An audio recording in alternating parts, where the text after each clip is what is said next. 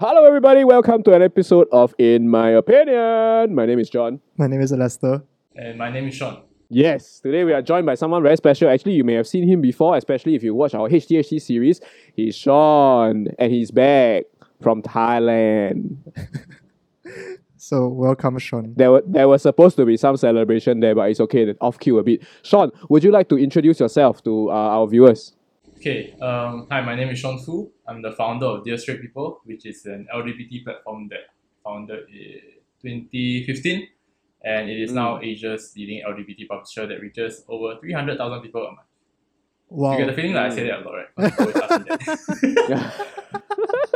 wow. 100% not scripted. That one is off the top of his head. Definitely not at all. So the reason we have we have Sean on today, okay, Lester, maybe you want to share with our viewers, right? The reason why we decided to invite Sean on our show today. Yeah, so uh, partially because Sean was the creative head while I was an intern, so I know him personally, but also because to, uh, it's actually Pride Month this month, and Pink Dot is actually Mm. when this when this releases, Pink Dot is actually this week. So if you guys didn't know, Yes. it's probably this week. And we just felt that this was actually a nice topic to think to talk about, especially now, given the whole like Mm. circumstances and like um about gay rights and everything. Because recently there have also been Yes. quite a number of news, like let's for example the failed repeal of 377A and etc. etc. So Yes. we're talking a little bit about activism and gay rights, especially because we have Sean here, who is the founder of the Straight People. Yes. So yeah, Correct. He's here to provide the, the critical insight that the two of us cannot provide you. that's right. So you all can thank him in advance. That's right. So shall we jump into the questions? Yes, let's begin. Okay, so today we actually have a list of questions for you, Sean. So at any point of time, right, you, are, you please, please share your personal opinion so that our viewers can understand you a little bit better. Okay, so the first question, right, is regarding dear straight people, right, which you mentioned. Okay, so what would you say is the is the guiding principle for DSP's content? Because you know you mentioned that you're a content publisher, right? I think in terms of the guiding principle, so I think the okay, the value that Dear Straight People brings to the community is the fact Mm. that Dear Straight People produces content that um about the LGBT community and the issues we face lah. And for Mm. a community that has been mar- marginalized um, and doesn't re- really receive that much attention, I think that in itself is is valuable lah. So with that in mind, obviously the, the, the guiding principle of digital content is to reach as many people as possible. So to translate to very simple terms, is just to produce viral content, lah. Mm. Uh, viral Mm, LGBT mm. content. Um, Mm. but that said, um, not everything that DSRio produces is engineered for virality, but generally Mm. that is that is what I what I hope to achieve with whatever that DSRio produces. lah. And like the underlying message throughout most of the content that you produce is essentially lobbying for gay rights and uh, like or surrounding like issues that the gay community within Singapore faces. Am I right? I wouldn't say lobbying. It's not really lobbying. It's about just shining the spotlight on the LGBT community. Mhm. Um, so it can be. It's not everything is about rights. So sometimes we talk about like open relationships, more controversial topics like that, three-way relationships, or like issues like um HIV, that kind of stuff. So basically, it's just whatever that is. It's more tailored lah. Yeah, it's more tailored to the LGBT community. So like if we're going to talk about HIV and stuff, then obviously we'll tailor it to the LGBT community. Yeah, we wouldn't relate to like straight people and stuff like that. Mm, mm, mm. So, seeing that like the content that you produce are like uh, very geared towards the gay community, right?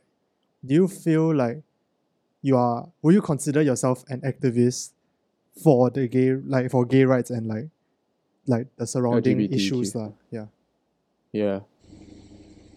No, as in, okay, I'm smiling a lot because people people always call me an activist. Um, but I've never considered myself an activist. Mm-hmm. Um, because I feel like I haven't earned the right to call myself one. You know, I feel like okay, I feel like now right, everyone wants to be an activist, right? We live in a world where like, everyone wants to be an activist. Everyone wants to be a, a peer socially involved and, and Yeah. and Uh huh. because of that, like the, the term activist gets thrown around a lot. Like it gets used very loosely. You know? You have Yeah. people who like Yeah. who like like write write an article on Medium about Black Lives Movement and then they call themselves an activist. Like like fuck you lah, okay? You are not an activist because of that, right? Uh, but but okay, sorry, that, that was like a pet peeve. But okay, back back to the question. I feel like generally I don't consider myself an activist because I feel like I haven't earned it. Mm. And reason being that um, like running deals with people over the years, I've met a lot of people who I would consider real activists. You know, people who really like dedicate themselves to like fighting Yeah. and campaigning for social change, um, things like that. And when I compare myself to these people, right, like I haven't I haven't done enough and, and I Mm. don't qualify as, as that. And also cause a big reason is Dear Straight People is commercialized. So I earn money from that lah, and I feel like because Yeah. of that it just kind of It, it cannot be a platform for activism. no. So so I okay. From a technical standpoint, what Deals River Yeah. produces, a lot of it can be considered activism. Like if you look yeah. at the definition of activism, a lot of a lot of what Deals River produces is considered activism. Mhm. But Okay. I personally don't identify as one because I don't feel Right. like I qualify as one. Mm. Okay. So like having feel like known now might be a now might be a good time to my I think my screen is a bit blurry. I don't know whether No, it might be a Wi-Fi thing. It's okay. it's okay, it's okay, it's okay. Okay, so I should just ignore it. Uh. Yeah, yeah. Yeah, ignore For it. your ignore. sake, I hope so. lah. Yeah, I see that. See that. We all need to produce, you know, social distancing content for you. So sometimes it's like that. One, please forgive the internet. Singtel, please sponsor us. Okay, very good. Thank you for giving us that answer because I think like you know a lot of people, uh, especially when they when they see uh, content creation sites for LGBT uh, community, right? A lot of times I feel lah, the general public always perceive it as always some kind of activism platform when it's not necessarily always you know considered as such by the founder. Uh, Be it like your reason, which is like you feel that there can be more that can be done by you, or be it purely just to be a lifestyle portal lah. Let's move on to our next question, shall we?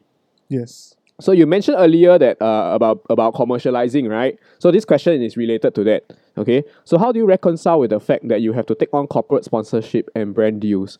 How do you make sure that your message is not diluted? Okay, um, I've never really had to reconcile because I've never seen it as a problem. Oh, Um, okay. I also sometimes don't really understand why people kind of look at sponsored content as like this ego thing. And I, I think part of the reason is because like I, I actually work in this industry, you know? Like the the the Go is like my, my side thing, lah, but like my day job Yeah. is in the online media industry. So I understand Yeah. how the whole ecosystem works. And I understand that um that sponsored content is necessary lah, for any platform to be sustainable. Um, Yeah. I mean, there are other models that a media platform can use. You can like depend on Patreon, or you can use like a membership subscription thing. But there is like number one, it's very difficult to kind of build on that platform as compared to just getting sponsorships. And number two, there's like a glass ceiling when it comes to that kind of that kind of um, uh, model because then you're very answerable to whoever who's subscribing and supporting you. Um, Yeah, And- yeah. I, I still kind of want the liberty with how I produce my content and what I choose to produce. Mm. Um, yeah, so Mm. I also personally feel like um, s- sponsored content, I mean, okay, sponsorships and the inherent value of content are not two mutually exclusive things. You know, Mm. um, there is a way that you can align that, right? And honestly, for any marketing campaign to be successful, it has to align, right?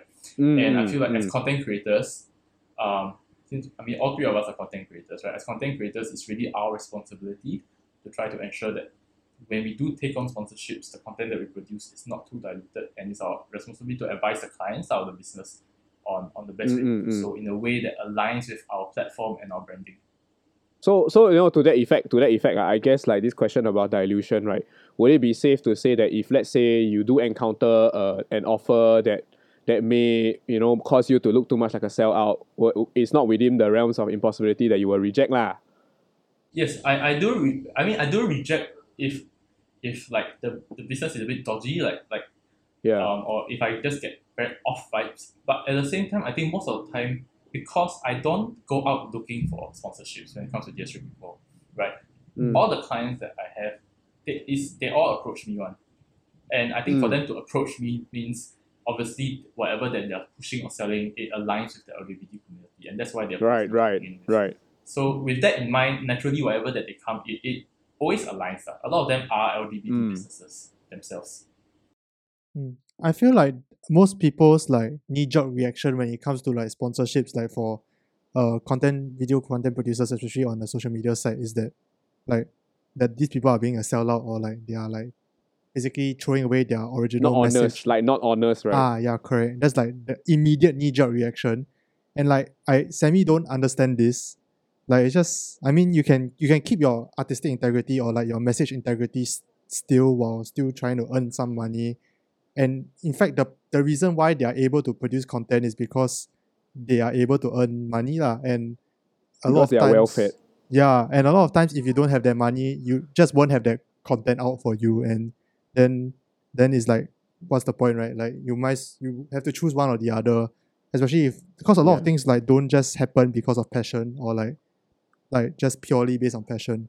Some some the world's a bit more cruel than that. So unfortunately, money has to be involved at certain points, uh, but I don't think it's a big huge red flag as well. Yeah. Yeah, but I do agree with Sean also. You know, he mentioned about how it's the responsibility of the creator to ensure that your brand is not diluted when Mm. you pick up sponsorship deals. So, you know, that's a fine line. lah. Yeah, so like actually that's probably one of the criticisms that DSP has, right? That like you guys actually have corporate sponsorships. So are there any other like criticisms of DSP and its content that you have received like over the years? Because you've started since like 2015, so that's like been five years really. Yeah. So Confirm got one. yeah. Oh, where do Go I on, begin? Oh my god. Uh, Wow, nice. people, Through have, the people, teeth. have, people, people have said all kinds of shit about Dear Straight people over the years, lah, and I think that is that is a very natural thing. Mm. Um, Yeah. You know, as as any platform gets bigger, you're bound to attract criticism. Partly because expectations become higher, Mm. and also partly because you kind of lose that whole underdog, underrated factor, right? And people are going to become more critical. Yeah. Um, so in terms of criticism, commercialization is one of the biggest, most common criticisms.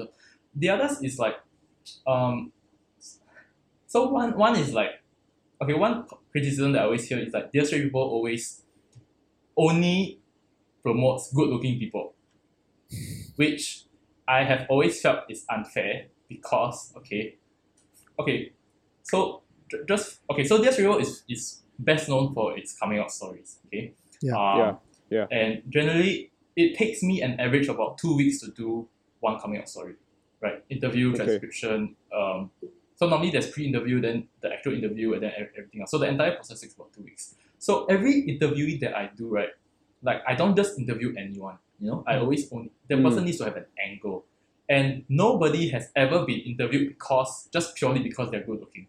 Like that is not an angle, you know. Um, Mm. and obviously, after a while, I mean, there, there are a lot of factors that go into why certain coming out stories do better than others. And some of it is the subjects, they, they have a strong angle and also they happen to be conventionally attractive. Mm. And then Yeah. their story naturally gets read, read, read mo- uh, more compared to someone who's maybe not as conventionally attractive. Mhm. Um, but I feel like so that's where the criticism comes from, like, cause like the most read story sometimes it belongs to good looking people, and then people form Yeah. their impression just based purely on whatever that pops up on their newsfeed, and they say this review only promotes good looking people.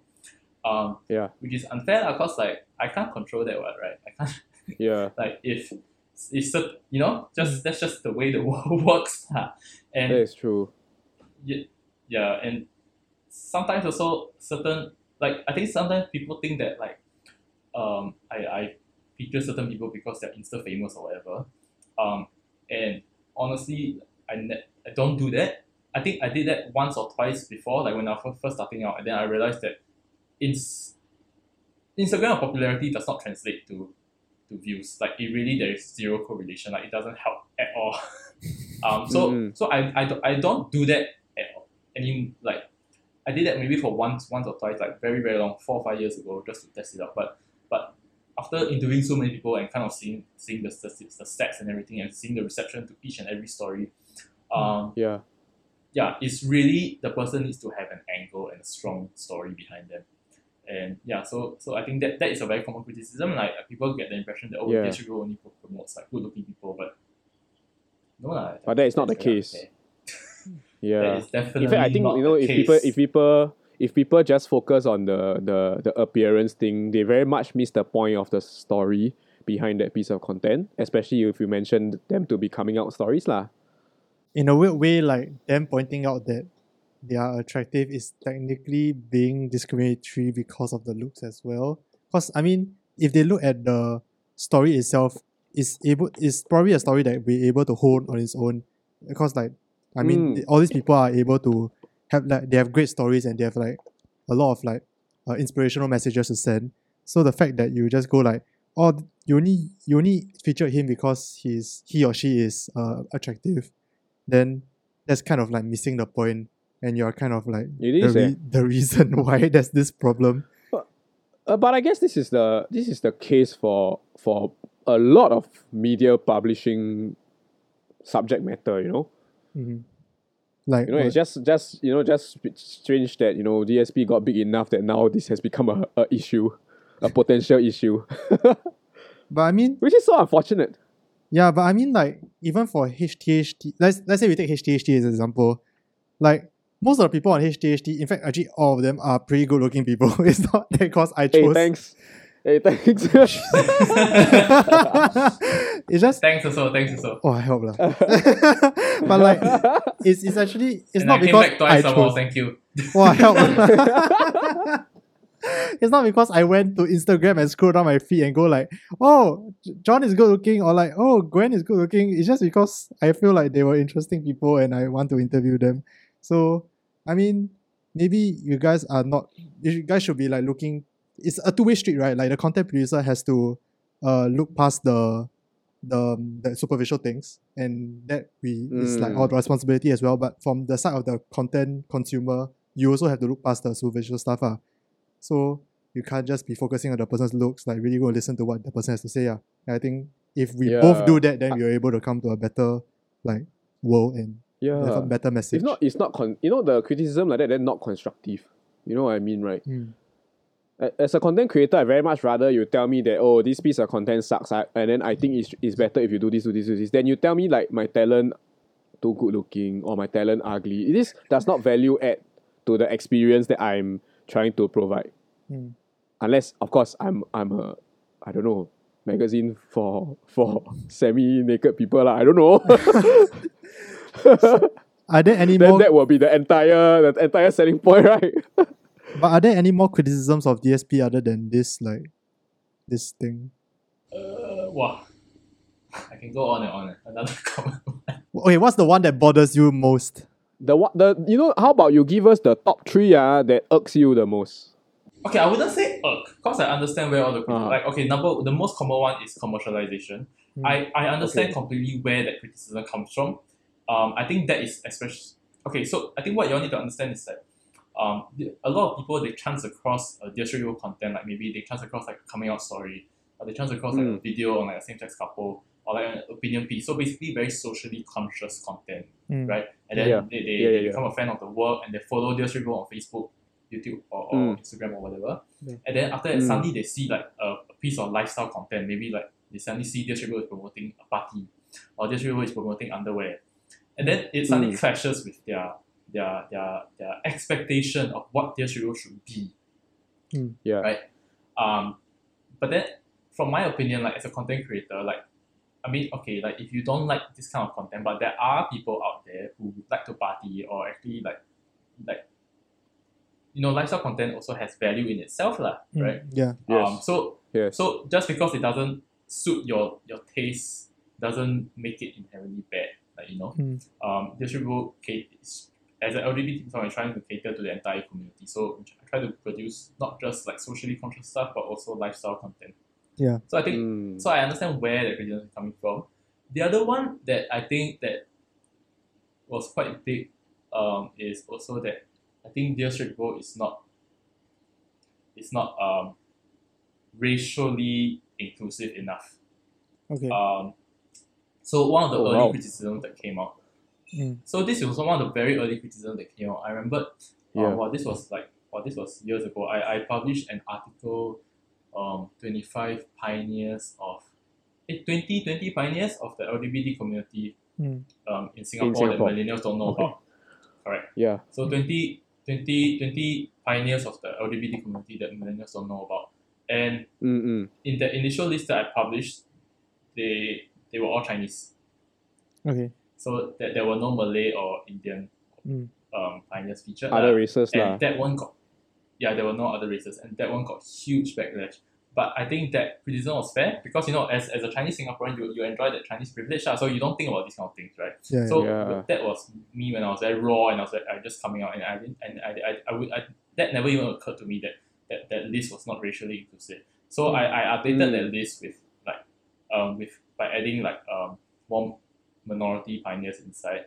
And then since then, as much as possible, I'll try to always have like um like in whatever project that I do, I make sure that it's that it's as racially diverse as possible. Mm. Um, Mm. But sometimes I still get that criticism because what people don't understand is like certain demographics are a lot harder to feature as compared to other demographics. Yeah. Like the easiest demographic generally that you can get to appear on a very public LGBT like, platform like Dear would be like Chinese gay Singaporeans. Mm. Right. Where, where- whereas like trying to get a Malay to appear right, is very difficult. Mm. There are only a few of them out there that were dare to appear. Trying to get um, Indians also um, is definitely harder than com- taking it Chinese. So so Yeah. whenever I do like a big project, like so now Dear is currently running like um, this this community driven project called Letters to My Closet. Um, Yes. So I also make sure that I have like every race covered as much as possible. Mm. Um, so it's like so cause so how that project worked was that you know, I put out an open call and then people signed up. But certain like there were some certain demographics that did not sign up at all and I had to personally go and find, you know, to make sure that they are represented. But Mm. sometimes people will the criticism will still come now, like eh, like why only like one Malay? Or why only like one Mm. Indian? That kind of thing. Mm. When it's not necessarily so uh, purposely you do that one. correct. It's really like there is no one, you know. Mm. Like there's no one or they don't want to appear. You know, things Yeah. like that. Actually, I feel like this is a nice segue to the next question, actually, because uh, we're about to ask you one of the Same Love documentary episodes, which is actually featuring uh, a Malay gay, gay Malay couple, which I actually helped to shoot as well. So it actually went viral and like uh, it actually gained quite a good amount of media attention even overseas. Like uh, basically there was a lot of like backlash, a lot of controversy surrounding the whole video. We will link we will link in the description box. Yes, we will. And Go and watch. yeah, and I just the question that we want to ask you is that like, um, do you feel like despite the backlash, despite all the problems that came with it, despite all the controversy that came with it, do you still think it's a good step forward for like gay rights or everything? Or like is there any concerns that come with having such a controversial piece? I think concerns wise, definitely there was. Okay, personally, it didn't affect me. Like all the homophobic comments um, that, Mm. that, that that video received, it didn't affect me because I've gotten a lot of it over the years, and I'm very numb to it, and I'm very used to it, so it doesn't bother me one bit. But I was Mm. concerned. Okay, so the thing about this video was that it didn't go viral in Singapore. It went viral in Malaysia. Okay. Mm. Yeah. Um. So so a lot of the so most of the people watching were Malaysians. Ah. Um.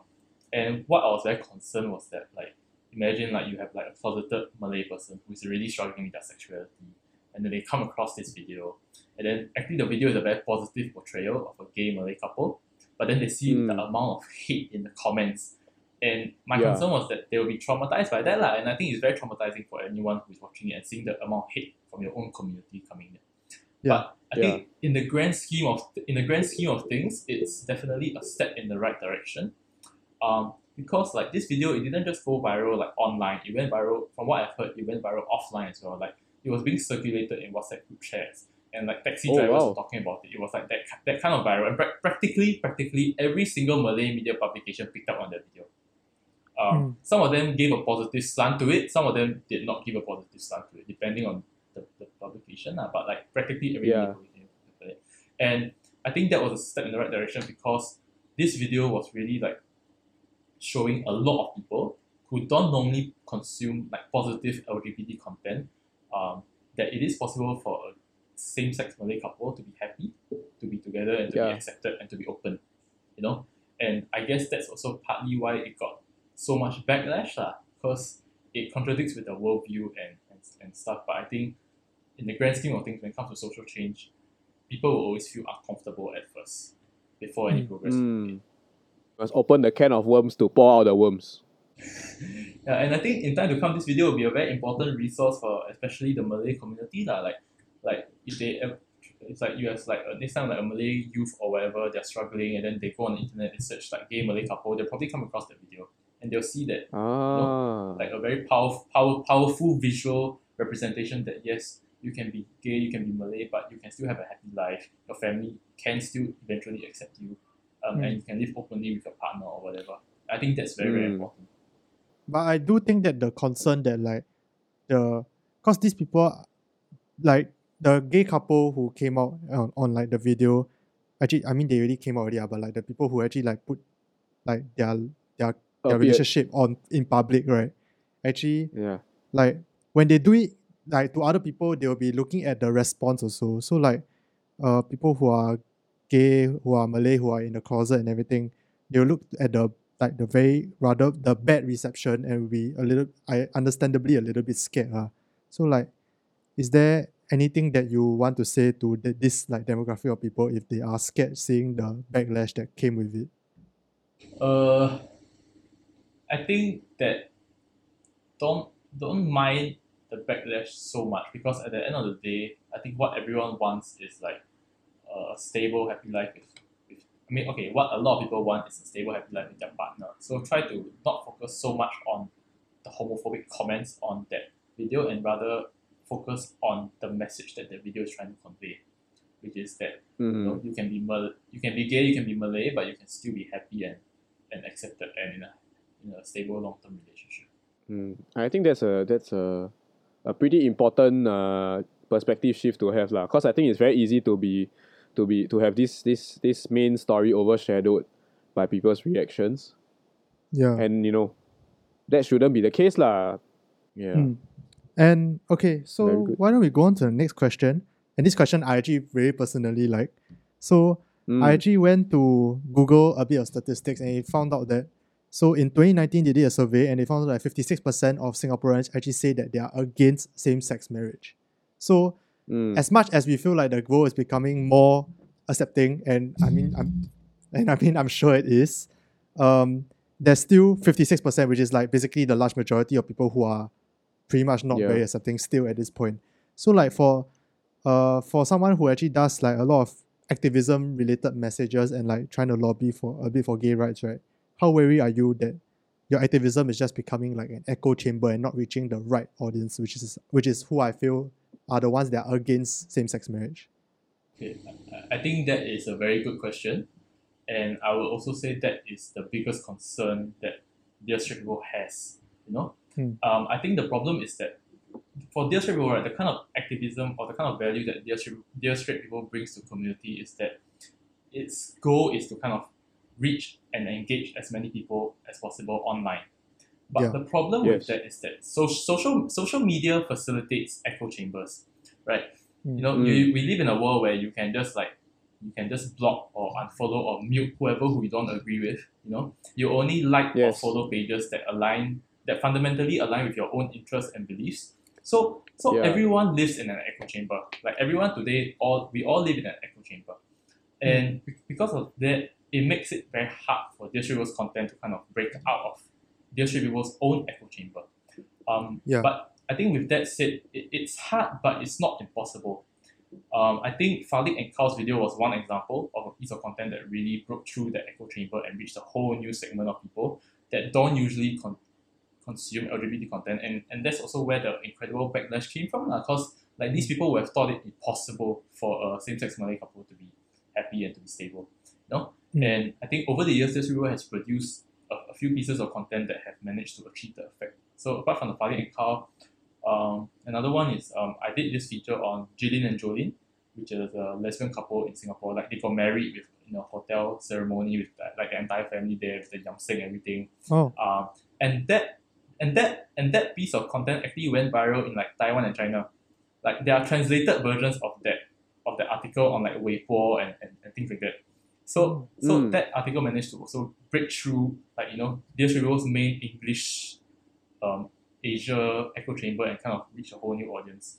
And another one was like um, I took this photo of um, Li Huanwu, who is the gay grandson of Lee Kuan Yew, Yeah. with um, his husband Yi Rui, I think two or two or three years ago at Pink Dot. And that photo single-handedly went super viral. Like it was being circulated in all the auntie WhatsApp group chats. So so so so y- yeah lah.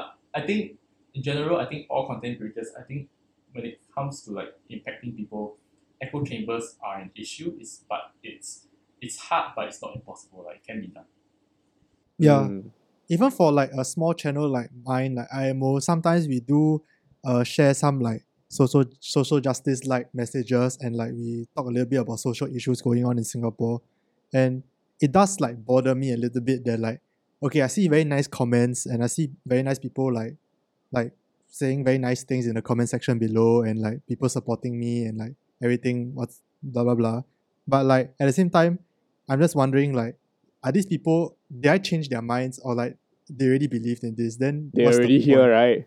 They already know already. Yeah. Like they already know these things. Then I maybe tell them again for what? Maybe the secret, right, is to find a way to invade the auntie uncle WhatsApp groups. Yes. the secret. You make that by making viral content, right? Like you actually have to, like I think John, uh, John and I actually talked a little bit about this before. Uh, you have to market your activism like it's a product, like it's like yes. you have to actually treat it like a pitch, like a market pitch. It's not like something Yes. that you just put it out there and like you're like, yeah, you better listen to me. But it's not like people won't listen to you just cause just cause your message Yes. is good. I mean, there are a lot of nice, good messages out there, but doesn't mean people will just like listen to you. What? So you still have to market it out properly and package it in a It has nice to be way. approachable yeah, for people who are ignorant. yeah, and I think this is a very important thing to make sure that your activism is not just like basically circulating within a group of people who already believe in you already. You're supposed to be trying yeah, to. then it's like you all just link arms in one circle in Zoom and like, yeah, yeah, yeah, yeah, yeah, yeah. and then it, it gets nowhere. When actually what you need to do is to change minds. change minds. I think that's the most. Im- la- I think as Yeah. an activist, you have to you have to understand that like yeah, people won't approach you or like people won't really um go out of their way to find out these things unless they are like mo- and like hardly anyone is motivated to do so. Mm. So you do have to like step out of your own comfort zone to get them in. And it's not the Yeah. most of the time it's not the other way around. It's not not really that they have to I mean they have to do it as well, but I feel like the first step should be it's a two way street also. yeah, the, but the first step I feel like should be on the responsibility of the activists lah, and the people who are spreading the message. Yeah. Yeah. Mm. So I think let's go on to the last question that we have for today. And I think it's a nice little throwback question and a nice little wrap up question as well. So It's You been guys- some time, ah, so my memory not as good, but Alastair will probably remember. so basically, uh, Sean actually has a HTHD episode. We will link it down in the in like in the description box below as well, so you can go and watch it. It's fifty five minutes of him if you guys are very interested about him. But basically, uh, in that episode, Sean said, uh, one to the response to one question, Sean actually said that he wishes that gay community was a bit more organized in its efforts, and I feel. Do you feel like this has improved in the last year? And how do you feel like people at home or in the gay community can actually help to uh, lobby for the gay rights and like help to contribute to this cause? It doesn't need to be very specific things. It can be like a more general uh, broad idea. But like generally how can people at home who are anyone who's watching this help? Okay, I think wait, that, that's actually a few questions. i think there's two questions but uh, yes, that, there's two questions. yeah. Okay, in terms of whether like more united, I mean, from my personal perspective, I don't think things have changed that much, lah. But Okay. I think what, um, okay, you, what what you all need to understand also is that, um, number one, um, I personally am not very involved in the whole active activism, commu- like that whole activist community, right? Mhm. Mm. So DS Real functions quite personally, and my social circle, my primary social circle, they are not activists. Like you know, whereas I think like a lot of the really like activist activist people, their entire social circle is just like, other activists. So for me, I don't really hang out with with them like, um, on a like um, on a you know uh, regularly. yeah. yeah. So I also Yeah. not very sure what they are doing now, but just from my perspective as kind of like an, an outsider of sorts, it doesn't seem like a very organized effort. But with that said, I think one big reason is because like the all the different LGBT organizations in Singapore or they all have very, very different goals. You know? Mm. So like Dear Straight People is really about producing content that reaches as many people as possible. Um, um, then you have like Oogachaga who like does counseling for the LGBT community, or T Project who like um, it provides support and a shelter for trans people. So everyone's primary goal is very different. Mm. But our overarching goal is the same now, which is we all want equality and acceptance and inclusiveness. But but our primary goals are very different. So so which is also why everyone is kind of like doing their own thing, you know. Mm. Uh, yeah. So that's the first. That's the first question. Then the, the second question, I would say, um, I guess if you're a, you're a straight person and you you're trying to understand more about this topic, um, if you have LGBTQ plus friends or whatever, or even if you're an LGBTQ plus person yourself, um, try to listen more, try to empathize more, and if you don't understand something, Mm. um, you know, just try to read up more about it, lah, educate, lah, educate yourself about it. Or you can always discuss with people who you think would, would know more about the matter. lah. Mm. And you can also try to support like LGBT businesses or the LGBT organizations around because a lot of them, especially now, they, they will they will require funds um, to continue running their operations. Um, I think Dear did an article on this, uh, like uh, LGBT organizations that you can that you can donate to. Um, yeah, and if you if you want to and if you think that Dear River's work is important, then you can like and like and share our content. Shameless plug there. And, Yeah, send and send to WhatsApp really, groups. Don't just like and share. Send to the WhatsApp groups. The auntie yeah, WhatsApp group. Or send everything that you receive to all the auntie WhatsApp groups, like everything that we publish. uh, uh, yeah, so I think just something as simple as just um, Mm. um, yeah, liking, sharing content, supporting your LGBT organizations, talking to your friends, and educating yourself. Because I think even within the LGBT community, like it's a very it's a very diverse community, you know. Mm. Like I know Mm. like straight people tend to kind of lump all of us together, but like the gay community is very, very different from like the trans community. It's very, very different from the lesbian community. Mm. Mm. You know, and the, even the culture within each community is very, very different. So so so even as a gay person, I wouldn't say like I understand a lot about the other uh, the other communities. Uh, so try to always educate and engage as much as possible. Mm. I think this is something that like IMO every time we talk about social issues, we also end the topic with the almost the same message, which is basically be empathetic Yeah. with like and actually keep an open mind when you're listening to people's issues. Yes. Because there are a lot of injustices in the world, there's a lot of wrong with the world. But yeah. uh, at the same time, if we all just remain a little bit more open minded and we all like just enter conversations with a bit more empathetic mind and empath and like basically with the willingness to listen, right? The world will be like a lot better. And I think Yeah, don't shun and shy away from people that you know or things or topics that you don't necessarily understand or relate to. Hmm. You know, especially if like uh these these these people and these topics deserve to be heard. Yeah. And I think that's like Alistair mentioned, lah, this is the main message that we usually have when we try to spread some positive vibes, you know? Mm. and yeah, so with that, this is a nice way to end it, right? Nice little warm message and nice cuddly message to end it on. It is. Actually, you know, I, I, I, wa- I, wa- I mean, since this is this is Pride Month, and then we have Sean here, and then you know, this is a topic that is worth discussing. If you all have any, you know, additional questions and stuff like that, you want us to direct towards Sean, or if you want to ask us because we look like we know things, uh, we may not know as much, but we will try our best. Leave it in the comments below, man. And then you, I mean, you can always always ask your questions, and we'll try our best to give you an answer. If we cannot, we will refer you to someone who can. That's right. Steady one. And Stay yeah, safe. stay safe. Phase two coming. we're filming this on Thursday, so phase two is tomorrow. It still will be here by yep. By the time this releases, By the it's time already phase see, two. right? Ah, everybody rush into the Hai Di Lao already. stay safe, guys. Let's let's let's keep this going. And yeah, thank you guys so much for watching, guys. Yes, thank you so much for coming today. Thank, Thank, you, Sean, for coming back Okay, again. thank you, guys. Thank you for having me back again. yes. Bye. Bye.